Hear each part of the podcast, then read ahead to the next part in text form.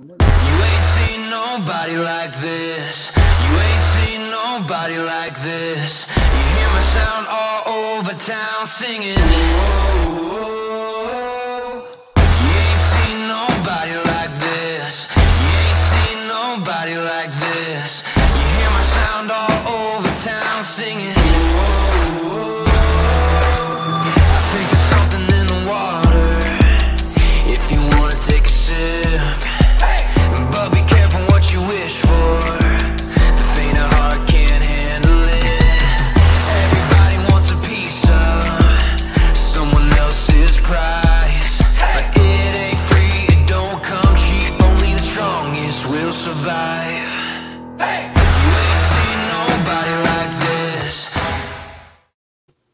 Good evening and welcome to San Antonio Soccer Roundtable. My name is Harry. Uh, Rafa, how are you? Uh, you got on the road again, uh, doing the was it John Denver? Uh, the Willie Nelson. on the road again. Yep, that's Yeah. yeah, Willie. Yeah, that's it. Willie Nelson. John Denver was "Take Me Home." There we go. Country Yeah, road. that'll be- Yeah. That'll be till Friday. John Denver also had a famous song where uh, he forgot he ran out of fuel in an airplane, and that was his last song. So there you go. Uh, yeah. How are you? How's the uh, lower half of the the valley there? The the good half, Laredo, and not the R- upper half, RGV. It's it's pretty warm. I was at United South today, so shout out to them. Thanks for having hosting me today. Tomorrow I'll be doing some little some drop offs because I have testing tomorrow. I think a lot of the students will be taking PSATs and SATs tomorrow. So good luck to them. So And- get a good and- score. And I will uh, shout out your background. Uh, it's almost as good as uh, Kaler's uh, from Hammering Down in the USL show, where he does it in the car. You've got the nice draperies in the back. Yeah, I'm here at, a Best Western. Norm- and this is like my first time here. Normally, I stay at State Ridge, but at two hundred fifty dollars a night for the state rate, oh, no, we have a budget to keep. The, the title of the show just needs to be called "The Side Swipe Episode" because Harry's just out for blood today. My goodness. But I got Royce? sideswiped in West Texas. Uh, yeah. Oh yeah, I remember. Yeah, you told us about last week. Royce, it's been a, a couple of days uh, since we've seen you. Hopefully, uh, things are doing well and life has uh, at least slowed down a little bit for you.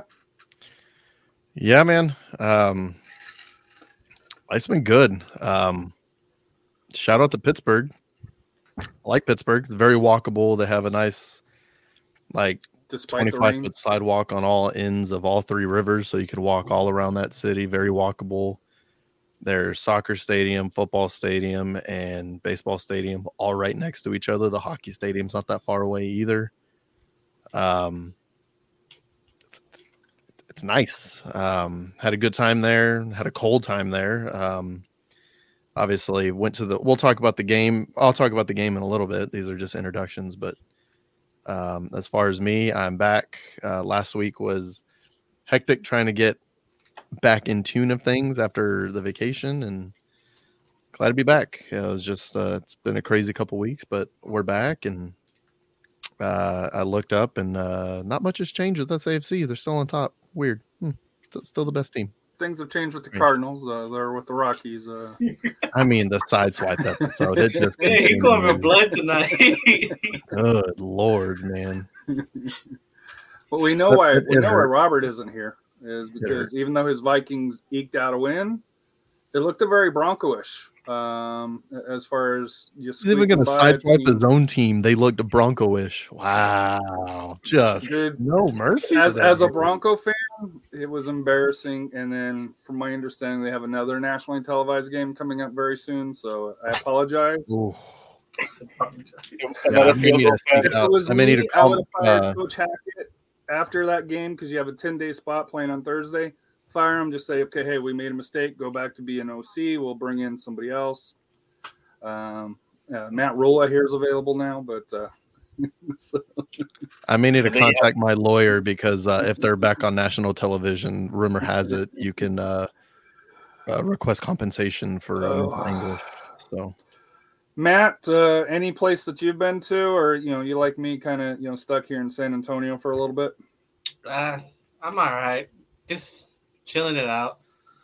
wait until see what what goes on next year. Just hanging on San Antonio. So I really wanted to have Royce on. He kind of already teased it about his experience in Pittsburgh, but uh, you know we'll let him talk about the Pittsburgh game because he was there. Uh, you know, uh, in-game environment and, and stuff like that here. Um, Kaler, good match on Sunday, and there's no shame on being on the road uh, on the road background, Harry. Um, um, we need to uh, talk to you about your goalkeeping. Goal five. Um, let's just say Jordan Farr uh, would have saved that. Uh, I'll, I'll just leave it at there. Uh, that that third goal that you allowed in, nobody was stopping it. But uh, awesome that you're doing it, and thanks for tuning in, Kaler. Um, sorry for the interruption here. Uh, I don't know if you've caught if you check uh. Uh, he yeah he plays rec goalie, um, and he had a, a GoPro which uh, showed his uh, his uh, saves. I think he had eight saves, which was good. I won't say what the score is, but uh, you know, let's just say he gave up a couple of goals for the Heron. And yes, Jordan Farr is one of the nicest people that, that you can meet on and off the field, is my understanding on how he interacts with both home and away fans. But uh, Royce, your thoughts on Pittsburgh? I know you kind of touched about the environment around it, but the in-game and, and the environment that, that was provided there at, at Highmark Stadium. You got the train, you got the river, you got the rain. To me, you got the you know the, the whole package, and you got the three points. Uh, it stinks. It's bad. No, I'm joking. Um, no, it was it was cool. Um, pulling up. Let's see. The Uber from our hotel was seven bucks. That helps. Um, we only stayed like a mile. We stayed uh, in the middle of the soccer stadium, the football stadium, the baseball stadium. So it was literally a mile to everything. Um, as you pull up, the facade's really nice as uh, home of the Pittsburgh Riverhounds. Uh, walk in, there's one little ticket booth. You walk in, um, immediately you're greeted by uh, a little portable beer tub guyer with uh, Yuengling. So I partook in a adult beverage as I walked in, which is nice. They had um, some food and a little gift shop to your left, and then straight is the seats. So I just went. Uh, the bleachers are like high school football stadium-ish Mhm. bleachers on the side that I stayed on, as well as the far side where the supporters are at. The other side of the field are kind of box seats, um, which is cool. They're like I think it's separated by four to eight seats, and they're Mhm. little boxes. Uh, you can get seats on that side, and the train is right behind you. I did see the train go by. The bunch of river barges with coal were going down the river. It rained. It was windy. It's cold. Um, A and typical Northeast fall. yeah, and San Antonio FC proved that yes, they can do it on a cold, rainy night in Stokish conditions. so, man, it was it was cool. Um, as soon as I got there, like I said, I opened my beer. I was I was drinking it, and um, I guess my report on the game is the one player that Marcina was giving, he was barking at the most. He was giving the most instructions, and I think because he is the key cog in the entire formation, was Parano. The entire time he was telling him Christian back, Christian up, Christian wide, Christian, that's your man. The entire time, but I think that's because of how important that position is. That is the that is the key position to come back to defend. That is go up and attack, go press somebody. It's just a very key position. Um, so there are a couple miscommunications, a, a couple missed assignments, and you know, Allen would in Allen fashion throw his hands up, kind of look there, like, what do I have to do? And I just went, one of those, huh, Allen? And he looked at me, he's like, it is, man, and just turned around. So, um, but I got there pretty much right as the second half started. Um, about 10 minutes, 10 to 20 minutes after that is when the subs started coming in. Uh, Parano came out for uh, Loera, which was awesome to see him back on the field after such a long layoff. And he came in and was immediately um, incredible. He had a, a shot from about 30, 35 yards that needed to be tipped over the net uh, that had a good save on it that had, that had no reason to be even a good shot. Um, and then Nikki came in, changed the game. Um, uh, who else came in? Um, I think you had Sod come out. Mhm. So um, you had uh, the the subs really did change the game, and they really changed the atmosphere. Uh, and that's kind of what really separated Pittsburgh from San Antonio was the first half, I, I saw it on the cab from the airport to the hotel. It was a slog. Um, it was very representative of the weather. It was just cold. It was uncomfortable. We didn't look like we can get anything going. Um, the ball was bouncing funny. That was one thing I noticed. Their turf, um, they have a very similar turf to what's in the the Alamo Dome. It's kind of that long, fibrous. It's supposed to look like long grass. But the problem the problem with it is if you don't, you're supposed to brush it. So turf management, there's little beads.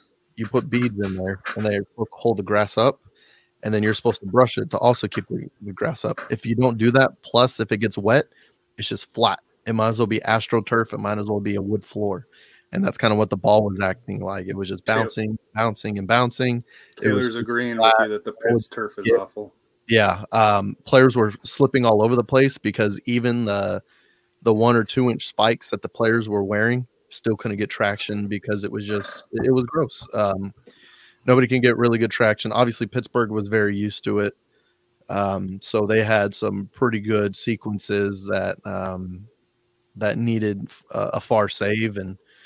Shout out to Jordan. He gave me his uh he, he already given away his gloves, his uh jersey, so he gave me his undershirt. So shout out to Jordan. Thanks for that. Um but it needed some deserved save from him and and he was up to the task and another clean sheet got out of there. Uh Manley's goal was unbelievable. Um kind of came out of nothing. Uh, came out of a hustle play from uh um uh was it Connor Barcelona? Maloney. Yeah, Yeah. Maloney to uh, Oh, Maloney, Maloney. That's right. It was Maloney. Maloney with the hustle play. Big surprise. Uh, yeah. Um, and then uh, Nikki with the cross into Manley, who backheeled it off of a Pittsburgh defender, but it was on net. And one nothing. That's your goal. Um, it was pretty, but it was ugly. Uh, and it was three points. Uh, and I don't care how you get it. You get those three points. It's important. And it was great. Uh, they had the uh, I didn't see it, but in the locker room they had the little um, the um, supporter seal. supporter shield medicine ball thing. USL natural grass requirement. Uh, that's I think that's a a, a bar too far um, right Darius, now. let's get people in in soccer specific stadiums first before we start. That's uh, correct. That's 100 percent correct. There, there's no natural grass fields, uh, quote unquote, Las Vegas and El Paso. Right. too far. Yeah. Uh, but real quick, review of the stadium. I kind of went into the game. Review the stadium. Uh, It's nice. It's not Toyota Field. Absolutely not Toyota Field. It's um, like I said, the the stands and the bleachers were definitely high school footballish. The other side's really nice, but it's only one row. Like right, and it's new. not a lot of That's seats. but That's because there's a train right behind you. I get it. And also, you don't want to cut off the view of the river. I mean, that's half the reason you're there. Um, but it's nice. Uh, the turf turf could use some replacement. Possibly grass would be nice, especially it's in Pittsburgh. You can have nice bluegrass up there. It doesn't get that hot. Um, but um, the stadium's nice, man. Like the concessions, all the concessions were on that one side. Uh, behind the stands, they had bathrooms and they had a couple like pop-up little concession stands behind the um, the stands. But the big thing was the entrance slash what would that be? The north end of the field. Um, you had basically a restaurant there. You had a nice gift shop. Their gift shop is full. I'm jealous of that gift shop. It is incredible. It was like walking in. I mean, when I went to Wrigley earlier this season, just all of the stuff. When I went to the uh, the Pittsburgh Steelers um, gift shop, um, just full of everything you can think of: pennants, balls, jerseys, all the jerseys, all the jackets, blankets, everything. It was great. It was fully stocked all the merchandise. I'm jealous of that. That was the big thing that I will come away that I'm jealous of. Pittsburgh food, eh, eh, fine. It's fine. Um, San Antonio food's a lot better. Um, the beer, I like Yuengling. I think San Antonio beer is better. Um, with uh, with Alamo and with Freetail and everything you get here, I just think the selection's better. It's just better quality. Um, but that gift shop, that's the thing that I will go away saying, "Damn, I wish we had that." um, which is kind of weird. Um, But it's not weird. It, like it- when the energy we're get it. Like, playing, that's a gripe that a lot of people have about San Antonio FC is where's the merchandise? Like that's a big way to get the word out there. That's how you get availability of the merchandise. that. Yes. So, um, but that's that's kind of what I took away from it. Uh, people at Pittsburgh were really nice, um, except for one person that I'll mention here in a little bit. But Um, I did get to meet uh, Sam Adeniran's brother, who had driven from Philly, which is apparently a six-hour drive, unbelievable, um, to go see his brother play. Um, so I got to meet um, uh, his brother. Kaler Uh, said uh, the battery gift shop is incredible, the best he's ever seen. So I want don't about doubt the uniforms. That's a trip I need to make. I, I my wife and I talk about going to South Carolina uh, just to go on vacation to go check it out. So all right, we'll Uh, wrap it up but- so we can we can move on. yeah, yeah. to, I'm sorry. I'm sorry. Yeah, I'm absolutely taking time. I'm I'm doing the full book report crap here. Um, I mean, just just And to, on this wrap wall, up. I know. My bad. My bad. It's like I haven't talked to y'all in like two weeks period, and so I'm just talking to y'all. We're recording the show at the same time. Um, but yeah, it, it was great. Um, great experience. Uh, it should be on everybody's uh, road trip. list.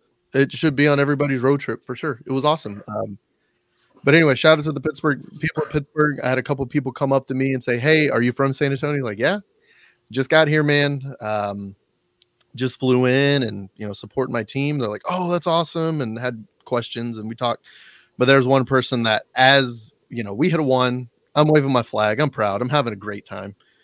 Dude leaves and and like kind of a side swipe at the corner of his eye goes, I can't think of a more s hole city than San Antonio, and walks off. And I'm like, first of all, you're in Pittsburgh. Like, get some perspective. And second of all, jog on. Three points. SAFC. Let's go.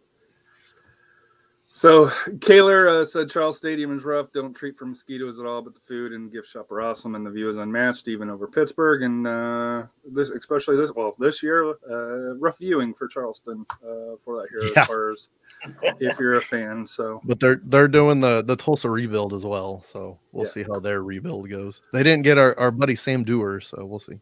Yeah, so uh, shout out to uh, uh, as well. Um, said the beer was given to us by the SAFC supporters and Jonathan, which were Jenny and Mike Check.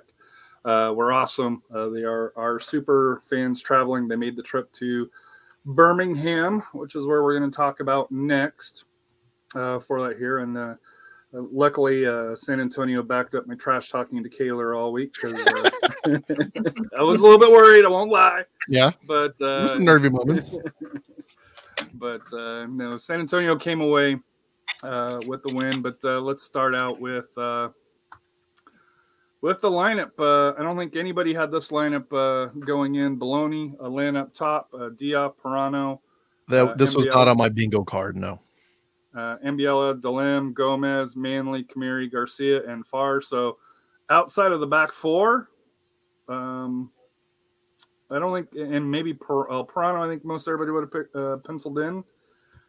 I don't think anybody had the midfield uh, like that, or in the, and I guess Jack, uh, Jack Lynn's been starting, or you know, been getting more minutes and Nacho. Uh, but uh, your thoughts on the lineup there? Uh, we'll start with you, Matt. Uh, the surprises. So out was uh, uh, Connor Maloney, uh, who was not on the injury report but was out. PC, uh, Abu. Um, trying to think who else was out. Uh, Sam, Iterin. uh, uh, Sam Adeniran was out. Um, obviously, Taintor was game two of the suspension, so he'll he'll be back uh, most likely for Orange County because I can't see him not giving him some minutes before the season ends uh, for that here. But uh, your thoughts on the lineup? I mean, I'm not shocked. I mean, it's the old Marcina way, just trying to give everybody out there. And uh, well, I mean, there's what what combination can't he do? That's the question we all have to ask. Like, what? There's no combination that hasn't failed him yet. Hopefully, but but uh, no, I I wasn't. I was expecting something way left field like this. So, I mean, I- I wasn't expecting roster rotation like this because to me this was this was a heavily rotated roster with the exception of the back line and, and the goalkeeper, um, in, in my opinion. And I thought with them going for the points, um, the most wins on the road, because Marcina all through the week, because I think we even discussed that last Thursday. Of it sounds like San Antonio's FC is going for all the wins, and yeah, they got the win, but to to me, you know, as Kay, you know, as, as Jonathan, you know, I mentioned, uh, you know, with Kaler, Kaler, it was a C lineup. I said it was, I said it was a B, a B, B lineup, but uh, Um, your thoughts, Rafa, on the uh, lineup? I had a feeling they may do something like that, but you know, you mentioned about trying to get the most points and most wins. We probably thought like, hey, you know, let's keep the momentum, keep our guys there to keep. And that's because we are going to get a buy, and you know, we don't really want them to really sit down. But you know, I think I think Marcina's philosophy is the next man up, and that's that's been the case here this whole season. You know, so one's down, the next person takes over, and we and we don't see a drop in play. That's the that's the big thing. This this season is from last season that you know when we sub somebody, the level of play doesn't go down. It's either at stays the same or it goes up. And some players have brought up that level play a, a lot more. And and you know it's just it was a good opportunity for some of those bench players to kind of show what they could do and and also have them ready because you never know if there's an injury in a, in a playoff game so forth they're ready to go and we won't miss a beat. And like i said it, it was i think we had to you know it was still i don't you can call it a c. I, I guess it, it was like the b lineup b team. But hey the b team can probably take on you know compete against our a team so we're you know we're ready to go for sunday And thank you, Kaler, for tuning in. And, and like I said here, I'll catch the USL show probably on the rebound because we'll probably be going at least another hour. Because I have a feeling this what's Roy's taking 20 minutes on his uh, uh, book report to Pittsburgh. Um, You asked. well, we were supposed to have you on last week. I know, I know, dude. I got in so late on Tuesday, and you were like, "Oh, we're gonna record." I'm like, "Oh, there's no." uh, no, it's fine. Uh, your thoughts on the lineup here? Uh, you know, like I said here, you know, kind of echoing what uh, Matt and uh, Rafa thought, or you were, were you as shocked as I was? I was hoping that there'd be a lot of um, rotation for sure, especially after we clinched. Um, you don't want to see your starters go right back out there, especially on another, you know, another field like that. Um, and I'm I'm happy they um, rotated uh, the the three players that I really did want to see what they would offer in the positions that they played was Juf, Delim, and um, um, Jordan. Um, Ambiala. Ambiala. Why can't I think of his last name? I Ayimbila is his last Ayimbila. name. Ayimbila. That's why, because you said it wrong. Um Ayimbila. That that those are the those are the three I wanted to see that you know we signed and that had you know I wanted to see where they were at. I also wanted to see Beckford um, as a 10 because that role's becoming more defined to see. And and like I was saying on Twitter to um um the Chelsea fan, I can't think of his name, man. Um I don't think it's or maybe it was Mark I was talking to, but I don't think it's an it's obviously not an effort issue with Beckford. He has all the effort in the world, he has all the speed in the world. I think it's just that the system, the 10 position that we signed him for just doesn't fit his game. I think he wants to go forward too much and there's too much responsibility to come back and to press. Um, and he can Beckford can press, we've seen that, and Beckford can go forward. I just don't know him uh, coming back. And part of his danger, if you remember in the Phoenix match, well, the Phoenix match at home, one of the big things that we were missing was somebody to go forward and to elongate, you know, get their line back to get some pressure off of us. That's where we needed Beckford. And when we're chasing a goal, where we needed Beckford, like we were chasing, uh, was it against Monterey? Um, and he went between the two defenders and got the cross that ended up going in for the the game winning goal. That's when you need Beckford. Um, and you know, knock on wood, thankfully we haven't really been in those situations. Um, but at the same time, I really wanted to see what Juve had, and he looked solid. Um, Mhm. middle the park. Um, Delim really held that sixth position. He really held the Mo position very well, and that really gave me some confidence that okay, okay, it doesn't have to be Abu all by himself. We got Delim back there, and he looked solid. And Ayimbila looked pretty damn good on the left as well. Um, he had some. Um, he wasn't as effective as Shannon Gomez on the right, but he still made some plays that really opened up um, Birmingham um, there on the left side. So it was encouraging uh, for sure um, to see that rotation. And then Jack didn't look too bad, and Nacho's going to Nacho, man. The guy's incredible, unbelievable. Um, so yeah, I mean, it ended up being a really good lineup. At first, I saw it and I was like, "Oh, this is gonna be some wackadoo stuff. We'll see what we do." And they look damn good against uh, early. Obviously, there's some growing pains, but they ended up with a pretty solid match against a pretty highly ranked Eastern Conference team. So And I want to thank uh, Robert for joining the show. Uh, you know, um, you know, so happy that his uh, Minnesota Broncos eked out a win and, and made uh, Minnesota Broncos, wow, wow, Yeah. good lord. I will say real quick, all over the all over a bunch of Pittsburgh bridges, especially the one that leads directly to used to be Heinz Field, now it's Acrisure. I still can't say it right. Um, whole bunch of little Vikings skulls that were graffitied on the bridge with skull underneath it, and I took a picture and sent one to him. Like, you guys are just vandals. So, pretty Well, funny. Pretty when funny. the Vikings make um, Justin Fields look like an NFL quarterback, like, dude, I'd love for the Broncos to play against that weak Yikes. defense, but uh, that, that's a different show. Yikes.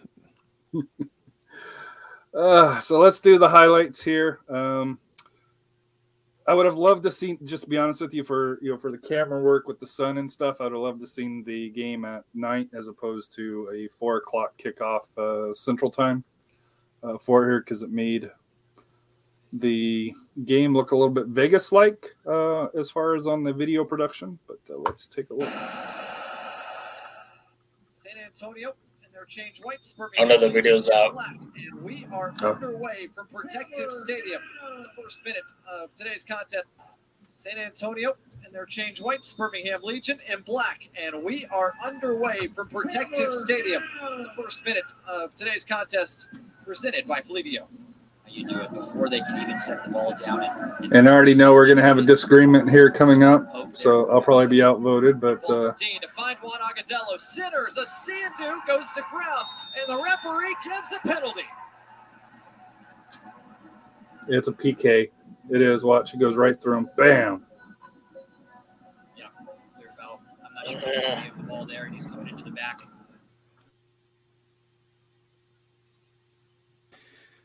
Here's the thing, though. Shannon gets position and the player runs into him, but Shannon gets position between the ball and the player.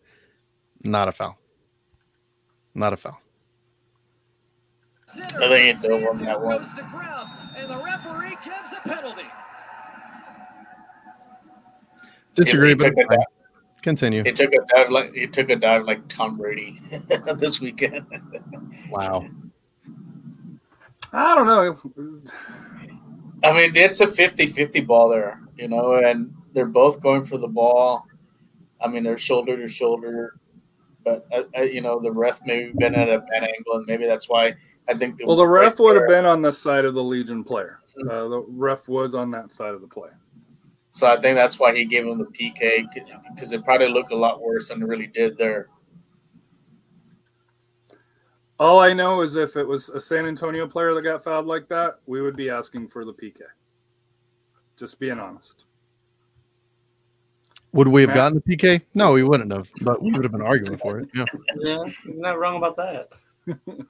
How many Matt, you're- PKs? Have, Matt, your thoughts?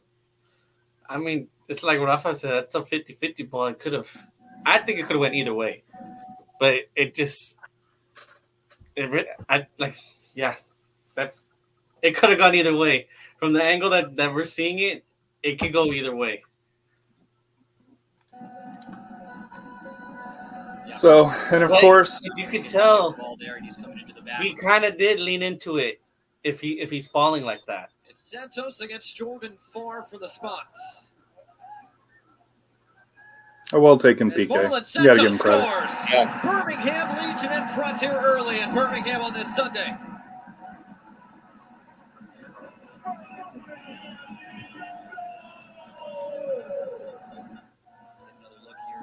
And. Jordan gets right, but the placement by Santos was. And over there was Kaler. almost into the roof winds up. Right there is Slices Kaler standing up. Right here. Almost into the roof of the net. Very well taken penalty. Lopez back out the other side to Dean, who's been involved early. Two former SAFC players, uh, penalty area. His shot. Lopez and Haraval played in this game for Birmingham. Thought they played all right. And Garcia. Garcia with a serve. It's Ooh. flicked, and Van Oekel makes the play. So dirty. Uh, Nacho almost had the goal of the week there. No, that was Jack. Oh, Jack. Oh, Jack. Finesse here. Made big impact on the San Antonio team so far this year. He he showed more growing into this game than he has before, which is kind of the point why he's out there and why he's Yes. constantly out there, is to get that experience with the team. And it's a similar thing why Parano's been playing every match.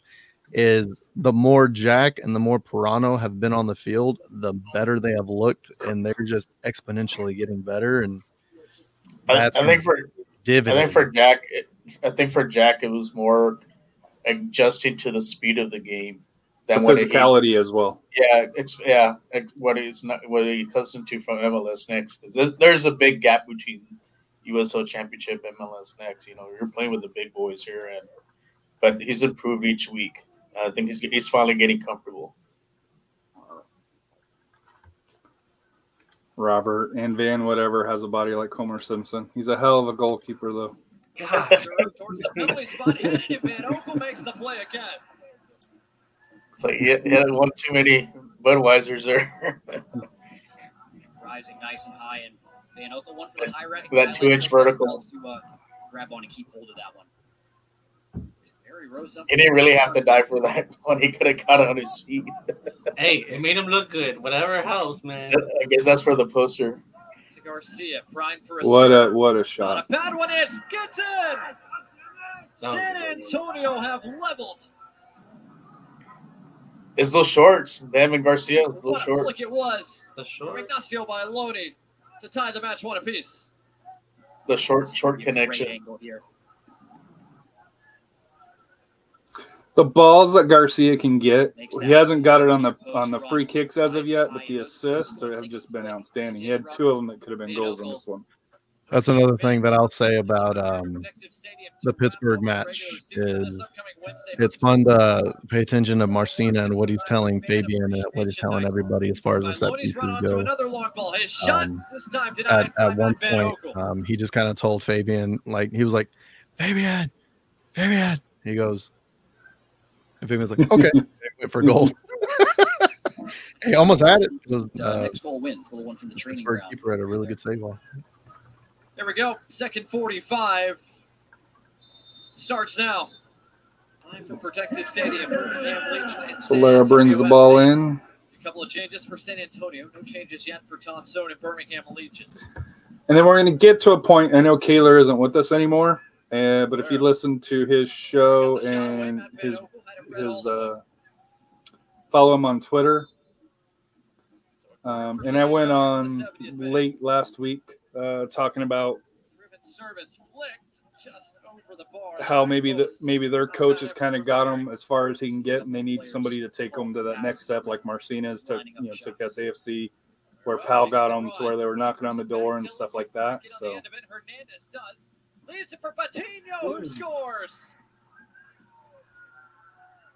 Good to see Patino back. Patino gives the visitors I'll admit I didn't expect to see him or Dylan back. I'll admit it.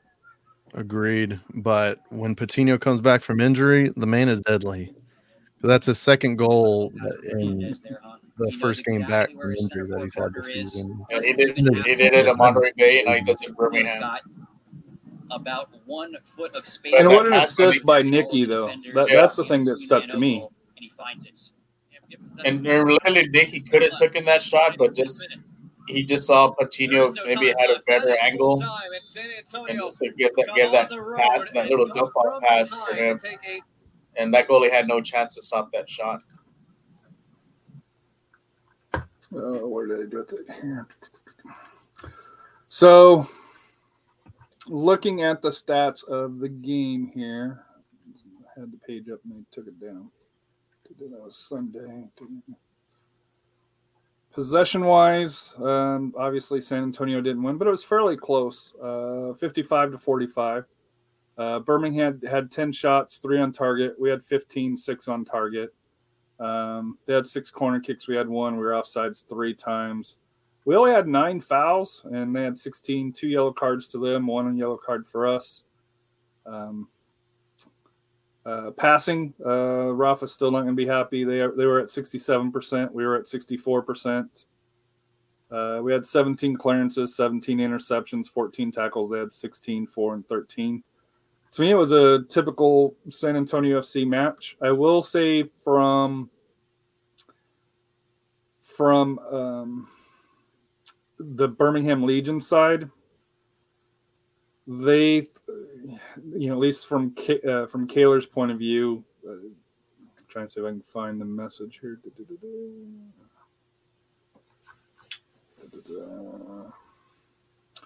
Was that basically he felt that Birmingham and through this coach wasn't set up to win. It was more, hey, let's just kind of set back. And, and I think if you look at the um, look at the um, uh, momentum side there, when when Birmingham scored their goal in the first half, that was their biggest kind of area. And then once you know San Antonio got their goal, basically through the second half, it, it was it was all San Antonio. Um, you know, for here in the second half, they only had three total shots, one on target.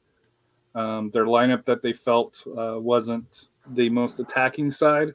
Um, so, your thoughts on teams, and especially where Birmingham needed the three points uh, to be able to try to move up in the standings. Your thoughts on teams kind of sitting back and trying to absorb and, and really trying to avoid letting San Antonio FC do the you know uh, do the counters. Any thoughts on, on, that here as far as the the strategy of, of playing San Antonio FC?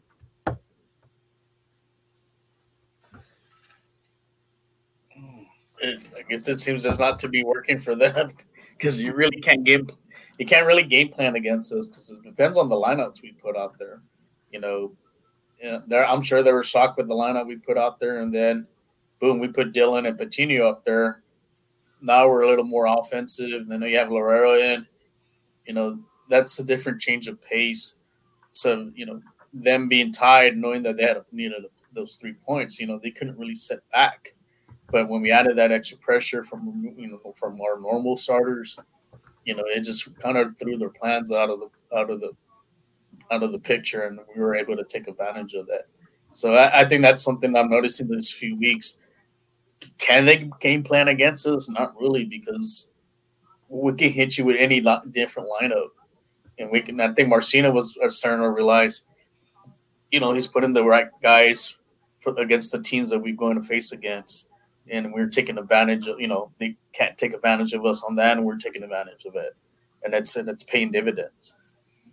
I don't even think it's just the lineups. I think it's once they see sub the subs come in, I feel like these past two teams, they just shut down, thinking, "Oh, well, now they're gonna kick it up a notch. Now we have to like step back and try to think this through before something else happens." But obviously, they're not. They're not pulling out. Well, I don't think. I think San Antonio is the deepest team in the league. Period. I think they're deeper than Louisville. I think they're deeper than Tampa. Um, obviously, I think they're deeper than than San Diego, who's probably the closest. Uh, well, San San Diego, Sacramento is probably the closest in, in the West. But it, you know, you know, when I was t- talking with Mongols, I think that's the difference between like Pittsburgh and Birmingham is when you bring on the, the players, it's you know typically there's a little bit little bit of dip, or if you're starting a backup player and bringing on a starter, um, you know, th- there's just that dip where what this is what 33 games San Antonio's played and 33 different lineups and you know, they, you know, they, they keep they keep rolling. Royce, your thoughts on uh, the Legion match?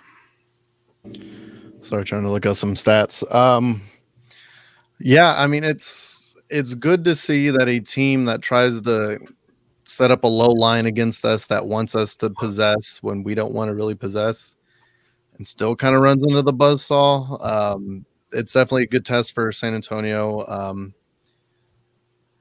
and it's something that we're probably going to see in the playoffs, um, especially since we're going to be at home. We're going to be, you know, the I guess, the favorite going through the playoffs. Um, Not a guess. We are the favorite. There's so, mm, um, you may not like the role, but you can't. no, it is. if, No, if no, you're if you're gonna set the the single season record for points, but we'll see if other teams try to implement the same system. And that's kind of what I was figuring is, you know, we'd get a lot of teams that are going to have that low line that Mhm.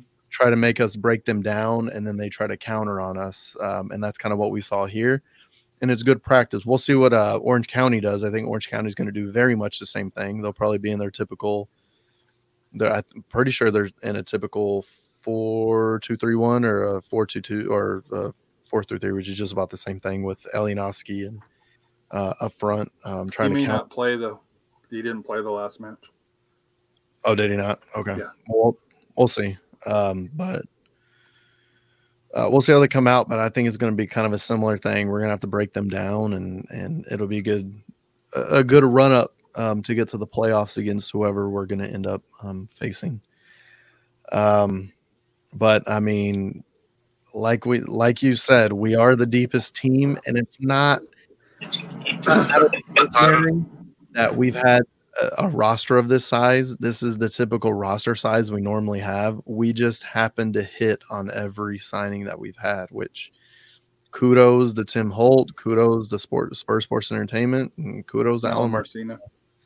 Um, and Juan La Madrid and, and whoever else is scouting um, the other, you know, potential players. Um, just, I mean, nailed it in one on all these signings. It's been crazy how good they've been. So, and and like I said, this isn't out of the ordinary for roster size for uh, San Antonio FC. It just it just so happens that everything's kind of hitting and the team looks good. Um, so It's all universal puzzle pieces. yeah, that's it. That's it. Seeing what fits together, and so far, it's fit. It's look good. So, So here's a question for you guys, and and this might be better off for two weeks from now, but when it comes to the playoffs, do you think Marcina goes with a more set lineup, or do you think he, you know, assuming injuries aren't an issue, um, or do you think he keeps rotating players and, and rotating lineups? I think he's gonna do. I think it depends who we play. I, I think that's the big thing is who we play is who you're gonna see on the field. Because like I said, we've gone through so many lineups. I think his strategy is I'm gonna put the right heading on the style of play the other team has. I'm gonna put the players that can neutralize that. You know, so we could see literally see Pacini come off a bench uh, from a playoff game. That's a possibility, you know, possibility, and you know, it's. I, I think the back three will probably be Taintor, Garcia, and and uh, um, and Manley. I think I think those probably your your consistent ones. Maybe maybe maybe Kamari may depending on situation. Maybe Kamari will come in for Manley. Who knows? Um, like I said, Shannon Gomez could be, you know, he's interchangeable too, as far as depending on what style of play we, we go against, and even Lorera and Parano too. I mean, I think I think PC and Abu are probably going to be our, and Maloney are probably going to be our consistent or the the ones I we are disagree see. with you on that, though. I because if you look Abu and, and what the work rate that they do is different than uh, Larrera and um, Nicky Hernandez. Because to me, Nicky Hernandez, his play to me, you've got to also start wondering. You know, is is he going to be kind of that super sub that comes on in the second half, or has he earned you know possibly a little bit more, you know, of a shot at the start at the starting lineup, depending on where he fits in. Obviously, you're not replacing both Abu and PC, but when Nikki comes onto the pitch, they're a different team mm-hmm. offensively, and I don't think they lose that much defensively either. But you know how Marcina is as far as he's a very defensive coach, and he's going to put his best defense. But look, you're right. You know, Nicky does have more of an offensive factor in his play, and he does make a, a difference when he's in there because he does like go up with the ball and does you know give the passes more, maybe more than PC or Abu, and so forth. But you know, Abu and PC are more of our defensive muscle in the middle. Mm-hmm. So, but it's like I said, that's that's the scary part going into this playoffs, you know, for the other teams, they, they just don't know how to game plan against us. because we just we're just too deep, and we can hit you with any lineup, and it's and it can throw off the other team's game plan, and and we we got you in. So that's I think that's you know that's what I see going into to this play. You know, two weeks into the playoffs, it's going to depend who we play, whether it's you know RGV or we have we have a you know Sacramento. You know we're going to figure something out. You know as far as who what lineup's going to be on there. I don't think necessarily it, it depends on who it is. I just think he's just gonna keep switching up regardless, because he doesn't want he doesn't want to have a set set like okay this is this is the lineup. We remember how they how we saw them play against that. I think he's just gonna keep you on your toes and just keep going with different lineups. I mean, the better off that you're not aware of who who's where. I feel that's how we've been doing, and it's been doing pretty good for us. If not, I would say excellent. I'm gonna go and disagree with you there. Um, I think there is a set lineup that Marcina has. I think we've seen it. Um, I'm pretty confident it's going to be if everybody's healthy. Health has everything to do with it, but it's going to be Kamiri, it's going to be Fabian on the right, it's going to be um, Mitch Tanner. on the left. Uh, far left, uh, the winger is going to be Maloney. Far right, it's going to be Shannon. In the middle, you'll have PC and Abu. Uh, uh, and then the three up top, you're going to have Parano kind of have that hybrid 10 slash 7 as a winger. And then you're going to probably have Sam and whoever Sam's partner is. I think that's the open thing. And I think as of right now, it's probably Nacho. Um, Mhm. But we'll see. I mean, we'll see. I'm sure JD is going to get a nice run um, in this in the Orange County match coming up. I'm pretty sure Santi's going to get a nice run, and Jack's probably going to get a nice run too. And I think those, I think those are the positions. The two forwards are the ones most in question. I think Sam has one nailed on, automatic starter. I think the other one's questionable. Don't forget then- Collier. We're missing and- Collier too.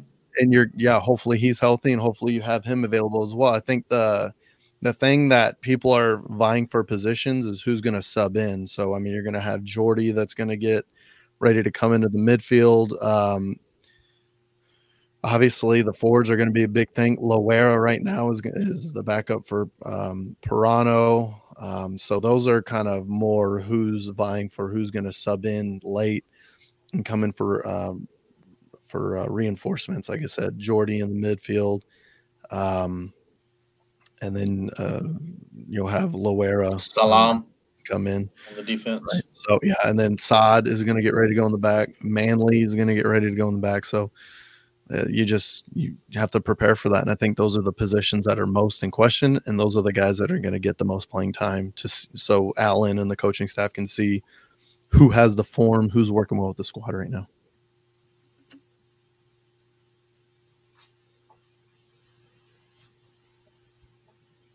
You can't hear you, Harry. Yeah, I got you. there we go. Uh, I'm over here trying to get the other thing here.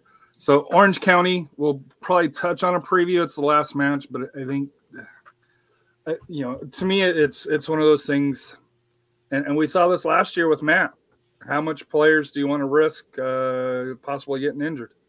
Um, you know, for that here. So, but records that San Antonio is shoot, shoot, uh, shooting for. This is from San Antonio FC um, with an update by the Crocketeers. And also, just to make sure I give proper credit, the uh, uh, game highlights was by uh, YouTube uh, USL Championship, and uh, for that here, so just to give proper credit to them. Wins we're tied with Phoenix right now at 24. One more, we'll have the most wins. Uh, we're still third in total points. Uh, one, we tie FC Cincinnati's uh, the year they crushed the league, uh, despite not winning a playoff game, but that's a whole separate discussion. Um, and 78 points is the record by uh, Rising. So if they get the three points, they'll own that. Points per game. Um, r- just looking at it right now, we're tied at second at 2.3. Uh, the most we can get is 2.32. So Orlando City uh, will still hold the points per game back in 2012. Road wins, uh, we've equaled uh, the Red Bulls, and we will not be going out on the road again. And shutouts, uh, we'll see if uh, Farr uh, gets the shutout record against Orange County. Um, so, seeing all the records and and you know that, that they're going for here, um, Royce, your kind of thoughts on the Orange County match? What you're what you're looking for? What kind of lineup do you anticipate? Um, obviously, we're expecting a, a decent sized crowd. Uh, I think most people you know would estimate uh, you know to kind of celebrate uh, the Copa Shield. uh, From my understanding, is rumored to be uh, possibly being given out. Uh, we'll see if USL has a supporter shield or regular season shield. They used to pre-COVID. We'll see if they have one now, um, as opposed to there. So, Royce, you're the, the pre-match uh, Orange County preview uh, for your view. Uh, what you got? Yeah, so my preview, like I said, kind of like I was going into, I think this is going to be more of a match to see who the um, top spot for the subs are going to be. So you're going to get a lineup of, I wouldn't doubt if Delim starts again. Um, I wouldn't doubt if Atez is also up there, and I wouldn't doubt if well Parano just needs playing time in general, like we've discussed. Jack is probably going to be one of the Fords. I don't know if you get Sam out there. I think Sam gets a rest, and I think you're probably going to have Nacho out there. So it's probably going to be Nacho and Sam, or Nacho and uh, Jack. I'm sorry. Um, and then out out wide left, you might get a, Ayimbila. I, I think he held his own, and I think he did a serviceable job. I don't think you want Maloney out there at all. I think Maloney, PC, and Abu. I think their next game is going to be the playoff match, um, or the the next playoff match. Is that too Um, much time off though? I don't. I think they those three. No, no, those three Uh, are they could. They're tested. fine. yeah. They're fine.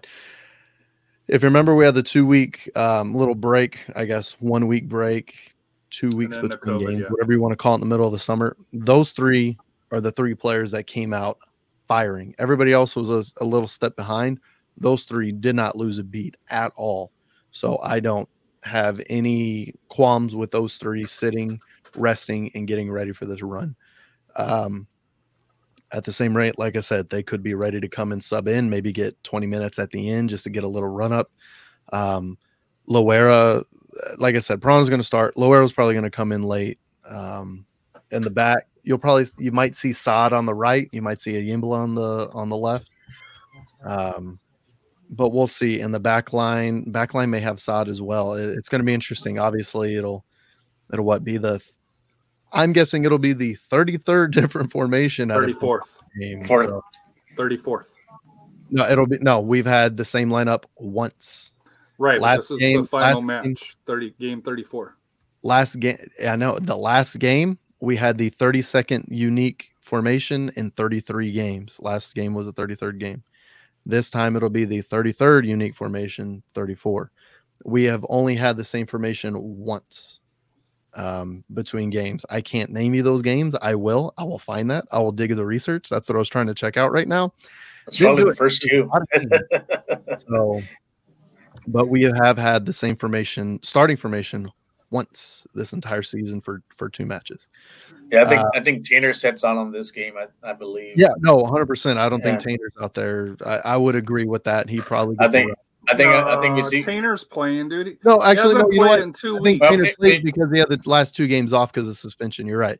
Tanner plays because he had the last two games because of suspension. He So we'll needs- probably see Tanner Garcia, maybe Kamiri or Manley, one of those four I think, combination. I think it's going to most likely be Garcia and Manley out there with Tanner. I, I think Kamari gets a rest. Kamari's had some injury issues. I think he gets the But rest. then with a hamstring. right. Correct. Yeah.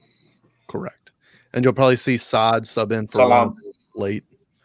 Um, like I said, on on the wings, uh, Shannon might start. He may come off at halftime. Ayimbila probably starts on the left. Might play. He probably plays the whole match, and then on the right you'll get. Um, uh, we'll see who ends up on the right side, and maybe Shannon for the whole thing. Shannon's Do, do we see Beckford play this game? very possible. We may see what he has. Um, No. Ian Atez may switch out. We'll see. I mean, Maybe as a sub. No. As a sub? maybe, maybe to get him a to run me, out. the only, the only way that you're doing that is if you plan on using them in the playoffs. And and I hate to say this, I don't think San Antonio plans on using them in the playoffs unless there's an injury. Like I said, I know you're you- you're you're the Beckford fan club ples- president. I, I got you, That's but fine. Where you need Deshane Beckford and where he has shown you the quality and where he has shown you the skill is if you are chasing a goal late. That man will run his tail off to get you that goal. This I is probably be the that. this is this would probably be the perfect game because uh, OC plays back. Yeah. You know, especially what they did to us last year. You know, we Yep. were chasing a goal, so I think this might be a perfect game for him to play on this, just to just to get to get him, you know, just to get him some minutes, just in case if we all do fall like behind a game and we need that extra little factor in there to get us a goal. I, I think this would be a good game for him to play. Rafa, your thoughts on the Orange County match? I know you kind of already piggybacked a little bit Yeah. off of Royce, but your your uh, your thoughts on this match? Yeah, I think I think we have a similar lineup what we did against Birmingham. You, you may it may be tweaked a bit, you know. You know, we'll have um you know, like I said, we'll have Jack up front and also uh, uh Nacho. I think that I think those would probably be your two starting forwards. Um your wings, uh, same, same thing with Jordy and all them. It, it's gonna I think it's gonna be similar what we had like I said mentioned the last game. Uh, with the difference maybe Tanner in the back. I think Tanner gets some minutes on this one, and then we'll, he will get probably get subbed out for, uh, you know, for something. You know, Salam will probably come in for him like in the second half.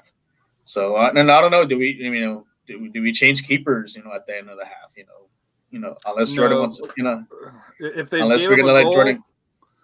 If they gave up a goal, I could see that. But Mhm. remember, Yeah, yeah, Jordan's already lost one clean sheet when when uh, when uh, Matt came in.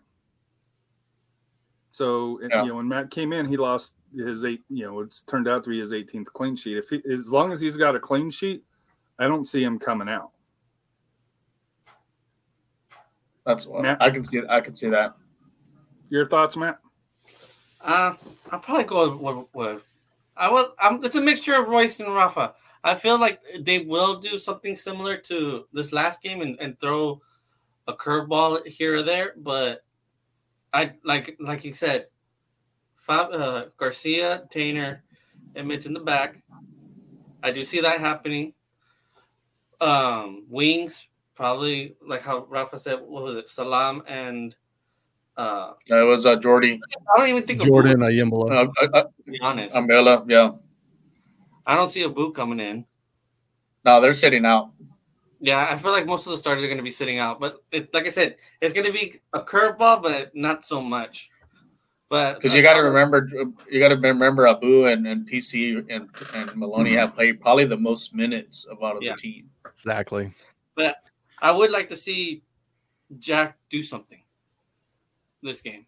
I, I really want to see that. Put, put it together. Like he he had some good. He created some good chances in this past game. Yeah, Maybe put it together and finally get your see, I goal. want Yeah. to see him get something out of it.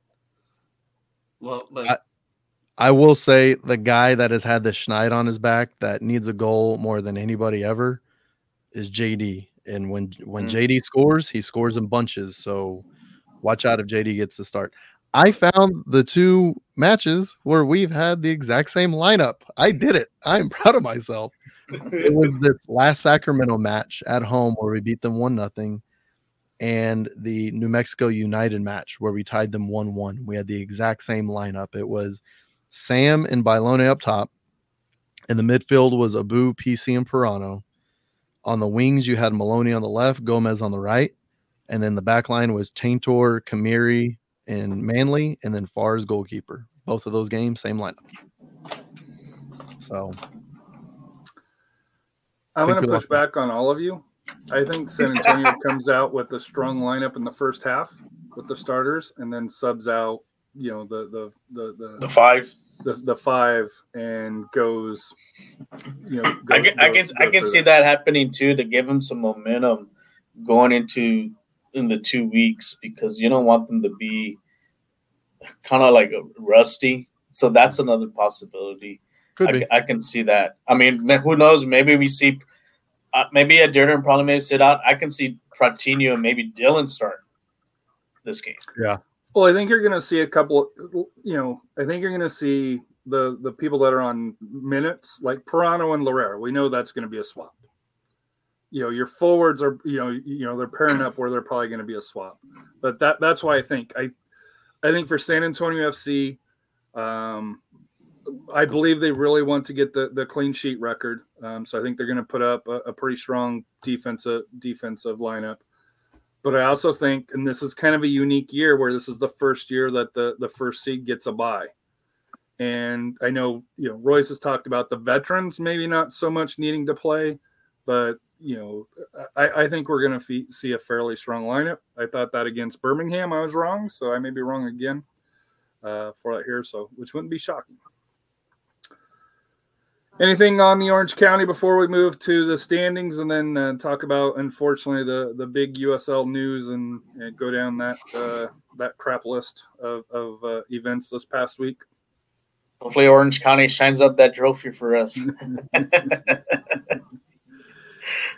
so, looking out east, uh, top seven are settled. However, order of placement is still uh, still wide open. Louisville's locked into the first.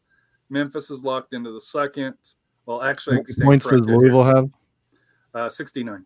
Nice. So they have 69. And Memphis, maximum they can get is 68. I'm not falling for your trap uh, for that here. Rowdies technically could get to um, uh, possibly uh, second place. I guess I can't say that's locked in because they do have two matches against one against El Paso and then you know a winnable match I think on the last match. Birmingham, Pittsburgh, Detroit, Miami, the four, five, six, and seven. They'll sort it out. You know, it's what three points between the three of them.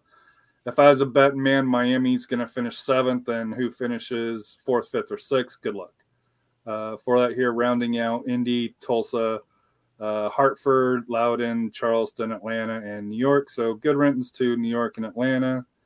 Um, gone, gone fishing.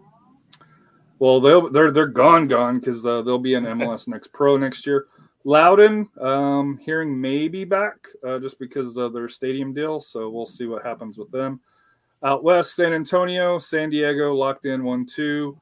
Uh, Colorado Springs locked into third. Um, Sacramento's locked into four, um, and then who's who's getting into the final? You know, there's basically four teams, five teams if you want to put Vegas in it. Mhm. Although I don't really think so.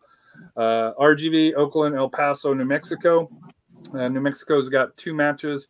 Uh, they play, uh, uh, you know, uh, G2, uh, LA Galaxy 2 um, at home as a makeup. And then they also play Colorado Springs at home, who really doesn't have anything to play for and will be playing the next week. So you're probably going to see a, a rotated lineup for that. So to me, El Paso is the one that I think may miss just for the fact that they play at the Rowdies tomorrow night tough place to play. Um, they lose the tiebreakers to New Mexico, Oakland, and RGV as well. So um, tough break for El Paso and Seriously Loco. Um, and then rounding out the stadi- uh, standings, Vegas, Monterey Bay has two matches, so they technically have an outside shot. Um, LA, Phoenix, and OC are uh, officially eliminated. Uh, for that here. Um, sorry, Rising fans, uh, but uh, you went down to RGV and uh, they put you out to pasture. So, any thoughts on the uh, standings? Anything that surprises you? Don't surprises you? It looks really nice. Like, can we just keep that? Just that'll be the table forever. That'd be nice. Uh, what's uh, what's stop the count? Stop the count. Anyway, um, idiot. Too early, my friend. Too early. I, I, I don't. I don't. I don't think San Diego wants to play Oakland. I don't think they want to play them. I, I, I think they want them to move up, or maybe even RGV too, because they're RGV could surprise San Diego. I think those are the two teams. roll. Yeah. Yeah, those those two teams. I think San Diego do not does not want them on the seventh seed. Um, New Mexico or El Paso, neither one of those scare me at this point. mhm. I will say it's incredible that those five clubs at the bottom are vying for the last, and they're that close together. That's unbelievable. Yes. Um, I don't. I mean, not at the bottom, bottom. I mean, n- the ones that are at the bottom that haven't been eliminated yet. Um, Yeah. It's crazy how we've gone through this whole season and they're that tight together. Nuts. That's Well, you look at the point gap, and it's not something that I don't think anybody's really talking about.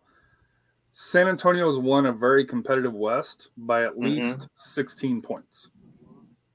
Yep. That that to me is something that's not being discussed is just how you know dominant. how dominant it's been and you know San Antonio, you know, it's it's not like they haven't played anybody. They beat the fourth place team on the road, the fifth place team on the road. beat Detroit City in the first game, went to Miami on the road and beat them. Now they did beat Loudoun at home, Atlanta United at home, and uh, Charleston, at home. Charleston. So they did have some uh, through here. The only loss they had on the road to the east was at Indianapolis, which uh, for that, and they beat Tulsa because we played Tulsa as well, right? Yeah, we played Mhm. Tulsa as well. So we've played four, five, six, you know, basically four through nine. The only loss is to, uh, you know, is to, to Indy 11. So for San Antonio, they have done a great job. So now let's turn to the uh, unfortunate news of the week here. So let me get my cheat sheet here because I had to write this out here. So October 4th, um, the USL Championship came out saying that there was an open investigation into foul and abusive language on the field during USL Championship match between Monterey Bay and the Tampa Bay Rowdies on October 2nd. Uh, of course, USL strictly prohibits any form of harassment or discrimination on or off the field. Um, such actions are against the values of the USL, which may apply punitive measures for violations of this policy. So that came out. Um, Ed actually caught wind of this earlier uh, for that here um, with you know people that I know in Tampa and you know um, just throughout you know throughout the league here. Heard some some rumblings of it. Um, I think it took a little bit longer for to well it came out on a Monday afternoon. Uh, Monterey Bay put out a response on the seventh, uh, you know Friday, um, announcing that the game against them and Tulsa also put out a statement that the match at Tulsa was being postponed. Uh, Monterey Bay Football Club's upcoming away match against FC FC Tulsa um, on Saturday will not be played as the players have voted to postpone the fixture in the midst of the USL Championships investigation into the racial language and gestures, directly following the conclusion of the match on Sunday, October 2nd. Uh, Monterey Bay Football Club is united in our stance against racism. So I have some points on that, but I won't bring those up as of yet. Um, then October 8th, I don't think I have it on here. Um, October 8th, uh, so that was the 7th. October 8th, they announced that they rescheduled the date for Tulsa, which is this Wednesday. So they postponed uh, the match against Tulsa. And from my, you know, so just a little uh, discussion about that. From my understanding, Monterey Bay did not tell Tulsa until late Friday afternoon, and of course, this dropped Friday at about eight thirty. So there's some issues to me about the communication between Monterey Bay, Tulsa, and the league along those lines, and this is going to become a common theme. So on the eighth, they announced, "Hey, we're going to reschedule uh, reschedule the match." Um, yesterday on the tenth at around seven thirty-five uh, Central Time, uh, USL uh, came out with a announcement here. Um, for that, here it says the uh, USL Championship announced that its investigation into allegations of racially discriminatory behavior following the USL Championship match between Monterey Bay and Tampa found that uh, Rowdy's defender Lawrence Wilkie violated the zero tolerance related to any form of harassment or discrimination on or off the field. As a result, the USL Championship has issued a 12 game suspension and an undisclosed fine to Wilkie. So I think most of us thought, hey, this is done. Uh, Monterey Bay released a statement saying, you know, the USL Championship has issued a 12 game suspension and an undisclosed fine to Tampa Bay Rowdies defender Lawrence Wilkie for violating um, through here. Um, in six here. So the fellow from through here basically re-echo, re-echoing what it did. So I think most everybody's like, okay, hey, it's glad we're glad it's out. I know Ralph's mob released a statement, and then the stat rowdies at about 8:47, um, 9:30 is when it was released on their side here. Uh, so uh, this is their disclosure. If you click on Rowdies Soccer, you can go through here, but it's uh, through here. It says the Tampa Bay Rowdies have zero, have been, and always will be an organization that has zero tolerance policy against racism, racism of any kind. Uh, we take allegations against Lawrence Wilk very seriously, which is why we are appealing the suspension. Uh, the USL has rushed to conclusion and issued a statement without providing us the full report. This uh, decision to suspend Lawrence Wilkie for an unprecedented 12 games, double the amount of any previous suspension of this kind, is unbecoming of the league and sets dangerous standards for all players. We all know that there was a heated match between the two clubs last week, and tensions rose after the match concluded. Words and gestures were exchanged. However, we dispute that there were any racial intent behind what Lawrence did that evening. There certainly was no racial abuse by Lawrence. We stand behind Lawrence because there is zero audio or visual evidence suggesting that he behaved in a racist manner. We stand behind Lawrence because several rowdy staff and players witnessed the events and confirmed the same. Uh, most importantly, we stand behind Lawrence uh, because we know him to be thoughtful individual and a caring teammate, and a person who stands firmly against racism of any kind.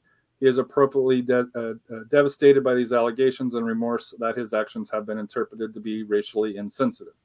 Um, if any of us at the Rowdies, coaches, teammates, executives believe there were to be any racial intent behind his actions, we would not have, uh, or we, he would not have a spot on our roster. Uh, it's impossible, or it is possible for us to support Lawrence while simultaneously appreciating and understanding that Monterey Bay has a different interpretation of the events that evening.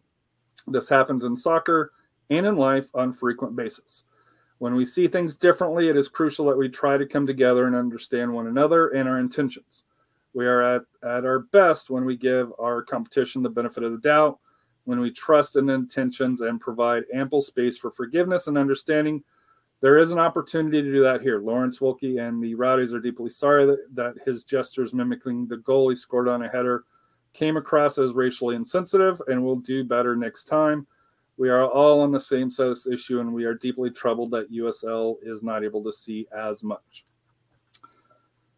This is on top of the Yates report uh, in NWSL highlighting all the abuse that took place uh, in NWSL with I think what at least three teams uh, that were reported. uh, you know, uh, Louisville City uh, or not Louisville, Racing Louisville, which is owned by Louisville City, so there is that USL connection. Um, North Carolina FC is also involved, which is in League One and and has been in part of USL for a long time. And then, of course, the Thorns out in Portland, and, and they're owned by MLS uh, for that here, um, which is you know for that here. So lots to get into on this here. Um, Royce, we'll start with you first, um, just on your actions or, or pardon me, your thoughts on. It's it's an ugly situation for everybody. Um, to me, the Tulsa got impacted. They were supposed to have a sell, you know, a huge one of their biggest crowds. You know, got moved from a Saturday to a Wednesday. They got impacted. Obviously, the racial um, abuse uh, should not, you know, should not be tolerated by anybody, uh, no matter job, team, club, whatever. But also, I think uh, USL and the USL Players Association need to do something to be able to police the actions and better yet have an independent um, uh, investigation on this because Mhm. obviously you've got two clubs. It's a he you know he said he said um, at, at this point and I, I you know it's you know I, I've I've talked to people on both sides and you know it's as somebody that's in the middle the- you know we had you- the it's the same crap different year. We had the exact same thing last season um with uh collin um i can't think of Montgomery or Martin Collin Martin. Martin yeah. Collin martin being um uh verbally What- abused by um um Fleming. Fleming, Fleming, thank you. yeah. uh, junior flemmings. I was thinking junior. Phoenix and San Diego and where it was, Donovan bas- took it the was off. basically the same thing where the words the player was using i guess in whatever Jesters. context that he was saying wasn't what was said, but at the same time, he used those words, and those words to the player he was directing them at meant something different. And I think we have the exact same thing going on with Lawrence White here. And oh, that's not what I meant by those words. Well, buddy, you said them. It's the and those words can be interpreted. That's why you got to watch what you're saying. You you don't say, and who knows what he said. I, I don't know. Nobody knows except for those two. And apparently, during the process of the investigation, the league thought um, it was bad enough to where, yeah, we need to do something unprecedented. Um, obviously, throughout football and throughout the entire world, there's been a huge um, um, Focus. a folk I, I guess a focus uh i can't think of the word i want but um a big policy to you know say no to racism um, strike out racism or whatever they're saying um, so it's a big topic throughout world soccer. The league doesn't want to look bad for being soft on um, anything that could be interpreted as racist so i think the league is doing what they need to do honestly um, and kind of coming down hard on this. I don't think they came down as hard on Junior Flemmings for what he did, which kind of basically the same thing. But at the same time, I think they got um, deservedly kind of drug for that, um, for not being as strong as they should have against Junior Fleming for what he said against Collin Martin. I think the league has learned the lesson from there, and I think that's why they've come down. Um, it's pretty incredible for the rowdies to come out and say, "Oh no, what our player our player had no intention of saying anything like that." It's like it doesn't matter what the intention was, dude. It's how it was interpreted, and it was interpreted to be racist. And um, there's no um, there's no room for that in this game. There's no room for that in this world. Get it out of here. Um, and whatever you said, don't say it ever again. Learn your lesson. Don't don't woe is me don't play the victim. That's one of the big things that people of um, a certain ilk will do is they'll try to play victim whenever you call them out on their crap whenever they are doing things that are wrong. Um, and it's kind of what you see with tampa bay. Tampa bay needs to come up with another statement and be like look after some thought okay uh, we accept Well, we don't know that. That's we'll learn from it and we'll be better for it. And the big thing is be better from it.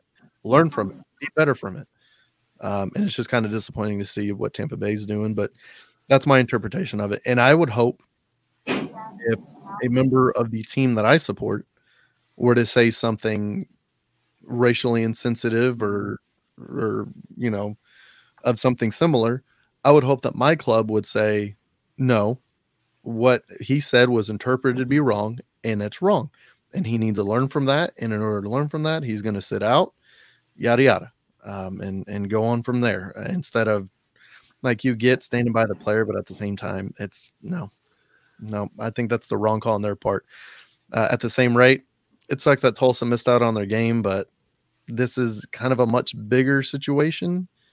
Um, uh, and and we'll see what happens going forward. But it's it's just kind of the whole situation's disappointing. Honestly, it sucks. To me, my issue with that is it sounds like the rowdies don't believe the investigation. The investigation from their view was one-sided. That's that's what that's what I'm hearing. You know, that's what I'm hearing. You know, for, you know from you know people that are close to the rowdies is they didn't talk to anybody on their side, um, and, and that's to me is where I don't like the statement from the rowdies where, hey, he's a good person. He would never do that. You know, there was no racial intent, but how do, how do you interpret interpret that, especially when they acknowledge that it was a heated situation? Um, people, you know, sometimes say things inadvertently, even though they're not that type of person. But in a heated situation, sometimes, you know, I've said things that I shouldn't have said, you know, just between me and my wife and then I have to walk it back and apologize and, and spend a couple of days on the couch, you know, along those lines here where, you know, you know, I was wrong. And, and I'm not trying to make light of the situation, but you know, when when you're in a heated situation, there were red cards. There was, you know, almost a fight at the end of this game. You know, the coach of the Rowdies was flipping kids off and, and people there. Mm-hmm. To me, go ahead. you got to be responsible for as a player. I, I think I think they're just not putting any responsibility for his actions and like making excuses. I understand maybe, yeah, the USL jumped the gun a little bit. Maybe they could have thoroughly investigated a little bit more. You know, because twelve games is a lot of games. It's a third of the And season. It's a it's a third, third of of- the yeah. season. But you know, if you look what's going on in some of the situations like in Europe, you know, like one of the I'll give you one example of the the Atletico Real Madrid game. The Atletico fans were making monkey sounds on Vinicius Jr. they were just giving a slap in the hand. I think USL is kind of seeing that. So you know what? We're not going to tolerate this BS. And you know, if they can do it, if they're doing that in Europe, we're not going to, you know, we're not going to tolerate it here. And I, I think that's, you know, we have. I think the league itself has to be more firm on that and explain to the teams we're not going to tolerate this, but it's also your responsibility for your players to watch their actions and so forth. Because, like I said, words do matter, regardless if it's intentional or not. Words do matter to a person if it's directed to them. Matt, your thoughts on it? I I think USL as a whole kind of jumped it majorly because when I once I saw- saw that report uh, or notification come out that there was uh, an incident, I went back to the game and I watched the whole game to see where where did it fall, and like I like me and Rafa had a discussion earlier today. They jumped the bomb on the supporter, uh, the the group for Monterey. I heard the the P chant multiple times uh, towards the end, and I- I'm thinking, well, you're gonna get mad at a player for doing one thing, but you can hear pretty clear through the mic something else going on. Where's where's the punishment on that? See, that's where the USL needs to punish the, the fans of Monterey Bay and ban them. Ban and that's from what I the Banish the club, the club. Yeah, not ban- the fans, yeah. the club. Yeah, punish them with them not having fans at a game. and But- and and like I said, it it if you're gonna if you're gonna slap the hand on on one one person, you gotta evenly distribute it out. It it doesn't seem right that like how the the the loyal situation. He got what six games. Something like that, yeah. This one's getting twelve. I It's a different time, though. It- it- the length of the suspension doesn't bother me because you've got to make you can't because Royce is you right. gotta We were- you got to make the point. You got to make it where, uh, you know, where where where where where it impacts them. To me, where I want to go to next is how how how how can USL and the USLPA, because let's be honest, this is both of them. They've got to come together, kind of police this. Darius mentions players, you know, already wear GPS. Might as well start wearing mics too, and have firm evidence for any time this may come come up which to me i you know and i tweeted this out i think in order to help police this not necessarily mics on players but the entrances to and from or you know outside of the locker room there needs to be cameras there needs to be microphones because that's that's where this happened from my understanding is more off the pitch in in the locker room area where there was not any video evidence now, I also don't think that you know Tampa's excuse uh, or not, not excuse Tampa's statement saying, "Hey, there's no video evidence or audio evidence." To me, that's a cop out. Um, you Oh, know, you know, you know, for that here, if if there are witnesses that heard it, you know, for that here, to me, that's you know, and they're and they're credible uh, witnesses. To me, you don't need the actual visual visual proof to do it. That that statement rubs me the wrong way entirely. Royce, uh, your thoughts on how USL can kind of try to poli- police this? Because you know, you know, these are human beings. These are young players uh, that sometimes, you know, we've seen it uh, lose um, lose their head a little bit. I guess you could say uh, for that here, lose their temper, um, and a lot of different backgrounds. Uh, you know, you know, through that here as, as far as nationalities and stuff like that. So, your thoughts on the ways that USL can try to help police it, and to me, more importantly, help to be able to investigate it to where you don't have this he said, you know, he said type of situation. Right. Um, and like like I was saying earlier, um, and like Rafa said, the players need to hold themselves to a higher standard. The clubs need to hold the players to a higher standard, and the whole league is trying to hold everybody to a higher standard. That's what this um, 12 game suspension is showing that they're not they're not messing around. This is like I said, it's been a huge um, implementation of you know no room for racism in, in soccer and this is just this is showing it um, there really isn't um, And what the Tampa Bay Rowdies coming out and saying, "Oh, there's no recording of it." What that tells me is that if the word they don't want to directly say what was said because they know what was said, but they think if most people were to hear what was said, they'd be like, "Oh, that's all he said. That's not racist." But at the same time, that doesn't matter. It's how it's interpreted. And what he said was obviously interpreted as being racist. The league knows what he said, and what's pr- most likely what most likely happened because of the 12 game suspension and the evidence that we have based on everything the league knows what was said. The players know what was said. The coaches know what was said. But Tampa, but Tampa Bay, like I said, they think that most people hearing it would think it was innocuous, much like the double B phrase that Fleming said against Collin Martin. So a lot of people would hear that and be like, "Oh, that's not, that's not, um, um, anti what what's what's the word I want? Good lord, I can't think. It's late, man. It's late. Um, homophobic. There we go. That's not homophobic. That that BB phrase that he said. That's not homophobic. Well, guess what? Yeah, it is, dude. You can't call people that, especially if they happen to be, you know. And it's the same thing. If you're gonna call somebody something and they're of a certain you got to take responsibility for your words. Take responsibility. And that's the biggest thing. And it's obvious that the team's not um, standing up for it, and it's disappointing that that was the statement that they released. Your thoughts, Rafa, or any more thoughts?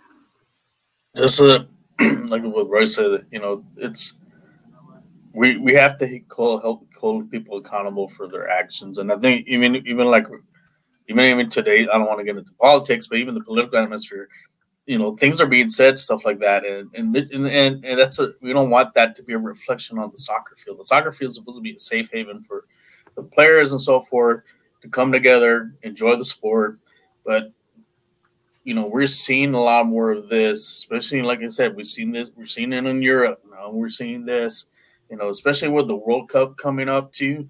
You know, reason to you know tolerate this this BS and you know to make excuses like that. And I understand, you know, maybe the was the investigation rush, maybe a little bit, maybe they could have taken a little time, but still, whatever he said should have never been said on the field in the first place. I think maybe also kind of policing it, maybe having more officials, game officials, hey, stay there, what's going on, escort the teams into the locker rooms and make sure nothing's going on.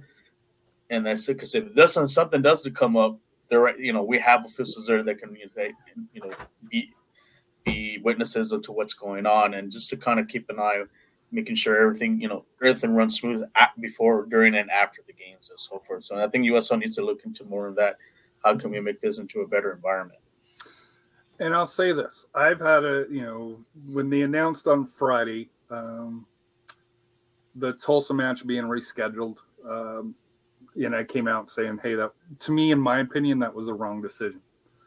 Um, Chris Walker uh, of um, uh, uh, Striking, uh, not Striking Texas, uh, Seek and Strike uh, podcast out of New Mexico reached out to me, Oh, um, and and we had kind of a, a discussion on it, and he's like, "There's think, you know, you know, you know."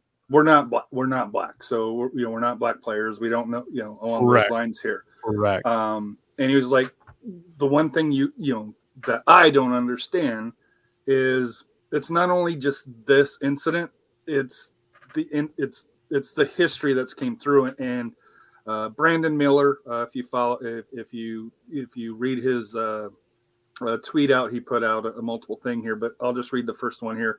Uh, he's at DVO uh, two six.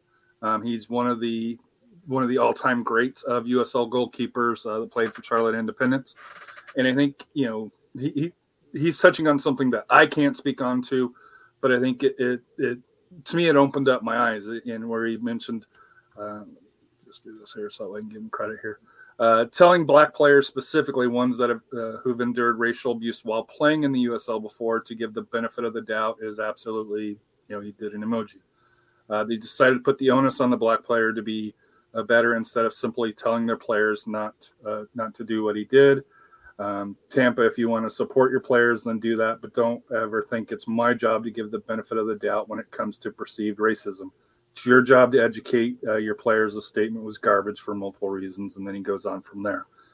To me, I think that's that that's from a point of view that um, I don't think USL, uh, you know, uh, comes across very well at um, that here. And like I said, Brandon Miller, and there's there's other Hugh Roberts who is in uh, Monterey Bay, uh, which is one one of the outstanding leaders uh, in in USL uh, for that here. And, and so to me, that's something that if you go through and read Brandon's, you know, he, you know, it's what six seven, uh, six seven uh, tweet. You know, if you you know, click the view and reader, it makes it all nice. But to me, I think that's an interesting perspective, one that I can't relate to, um, but I think that that does highlight just how bad. I understand Tampa Bay has a right to um, to appeal the decision, but the statement that they come out, you know, you know, came out with just set the wrong tone and you know i just put wow uh, on the statement because that is not something that i would have expected from tampa bay rowdies because they are historically and they are to be fair they are historically a leader uh, in in in the community. You know they do the right things uh, for that here. But for this statement here you know even if you think you're you know even if you think you're right it's it just was it just wasn't the it wasn't the right tone. And in especially in the environment that we're in coming off the Yates report of NWSL it it, it was just tone death to, uh, to me here uh, Matt any any comments that you have uh, I know you've kind of piped in a little bit but uh, you haven't had the floor yourself I'm I'm just it's the way like how we put towards our national players. We don't want them to do anything. You're you're representing a country. These players are representing a city. You don't want and and just like how Royce had that comment from that one uh, uh is it Legion? No, it's not Legion. It's a Pittsburgh player or Pittsburgh fan. You don't want nobody to to downsize your home uh your hometown or a city you'd like to represent and somewhere else. We're we're all we're supposed to represent our city. It's like saying the Crocketeers, Mission City, we all went to RGV. We got to represent who we are from San Antonio. If we went to California, we have to represent who we are as as our as our club. Of course, what was whatever was said shouldn't shouldn't shouldn't have been said. Flat. No if, ands, no buts. You can't copy it, paste it, nothing. Shouldn't have been said. Um, I I just hope that the Rowdies do hold uh, that higher standard as they're claiming, and they do they do tell this player, hey, if this appeal don't work, you're getting what you deserved in, a- in a sense. So normally, so I think we use that time unless you guys want to go longer. And we were already at an hour and a half here. I, I'll, I'll be honest with you. My wife is texting me. It is time to go. uh, so we're just gonna jump to final thoughts. No, Well, uh, no, no Apologies foreign for leaks. laughing on that sensitive subject, but I just got a text and she's uh she sent me a very angry Jerry the Mouse um, not being able to go to sleep uh, gift. Royce is heading to the couch if he doesn't get off soon. That's so, one uh, hundred percent uh, fi- final, uh, you know, we'll do you first, Royce, so that way you can jump off. Uh, your final thoughts uh, uh, that you have for you know for this week.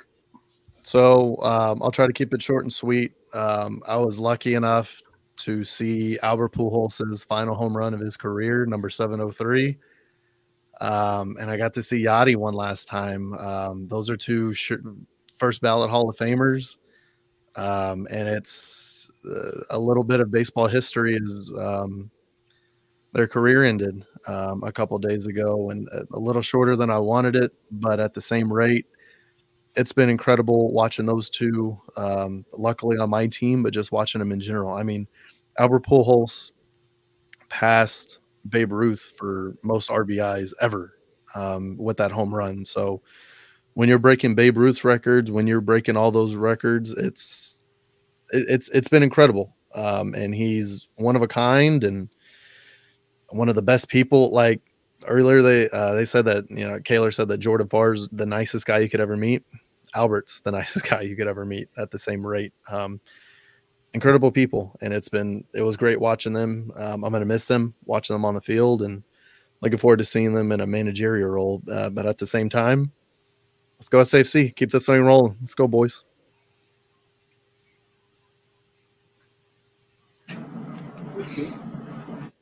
Okay, Harry, Harry. Uh, Royce, have a good evening. Matt, you're next.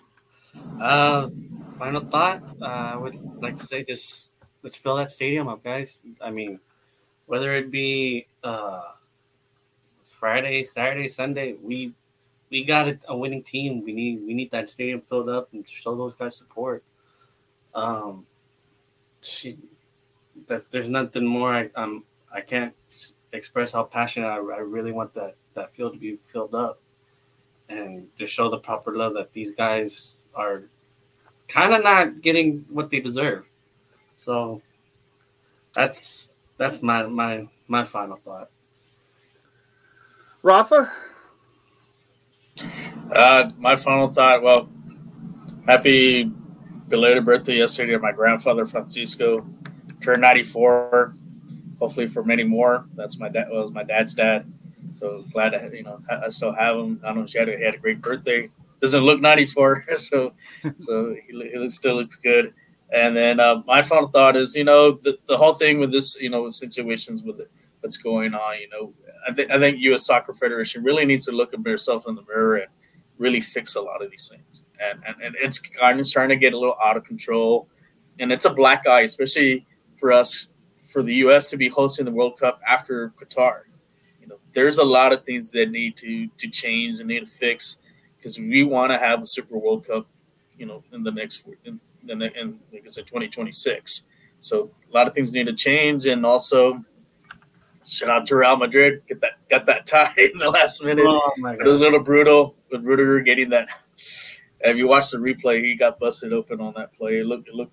I'm glad. I don't know if you got a concussion or not, but you got that goal and Classico on Sunday. Hopefully, we'll take care of of Barcelona. Uh, and I don't know with this whole thing with Mbappe crying like crying like a little girl. Now he wants to be out of PSG. More drama, so we'll see what happens out of that after the World Cup. there, there's there's always drama on on player movements. So my final thought's going to be kind of uh, tied into what we just talked about. Um, we all come from different backgrounds. We all, uh, you know, are of different race. Um,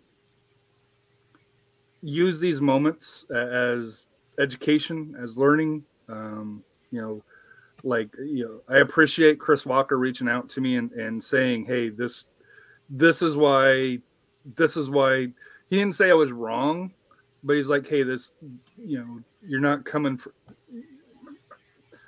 where I was coming from was my point of view, and yeah, I'm not necessarily wrong, but also I'm not looking at it from their point of view uh, along those lines here. So just be open to what other people's thoughts or interpretations can be, because why while what you put may not be may not may not be wrong it may not be right either.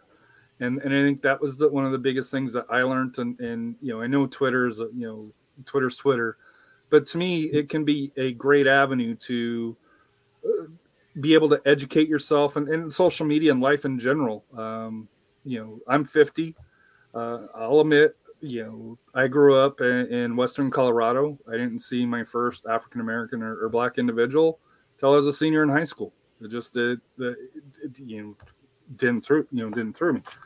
Um, just wasn't wasn't around where, where i was at.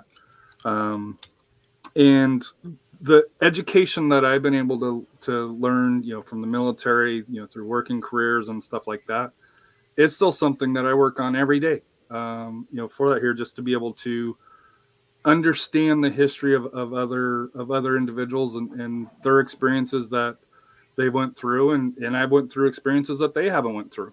Um, but I think if everybody can kind of take a step back and, and learn and be open, and, and to me, that's the biggest thing is be open to hearing the other side. You may not agree with everything, You may disagree with some things, and and that's life. But at least be open, and and if we as a society can kind of tone it down and, and be more accepting of each other, you know, no matter what the situation is, we're going to be in a much better place than, than where we're at right now. Um, so to me, my final thing here is, is just number one, be nice, be careful of what you say. Um, and number three, be open to hearing other people. And I think that's an extremely uh, important facet that as a society we don't necessarily do on that on that third one that where we're open to other individuals' uh, thoughts and, and ideas and experiences. So I know we went a little long, uh, so appreciate anybody that's still watching uh, on here. Uh, this will be uploaded probably later on this evening. Royce, thank you. I know you've already dropped off. Matt, thank you. Rafa, enjoy your time down down down at the border for that here in the um, tacos. Better down there than San Antonio. Uh, uh, that, To be honest, man, I mean, as long as it's not El Paso, we're fine. they're they're better. They're better than El Paso. I can tell you that.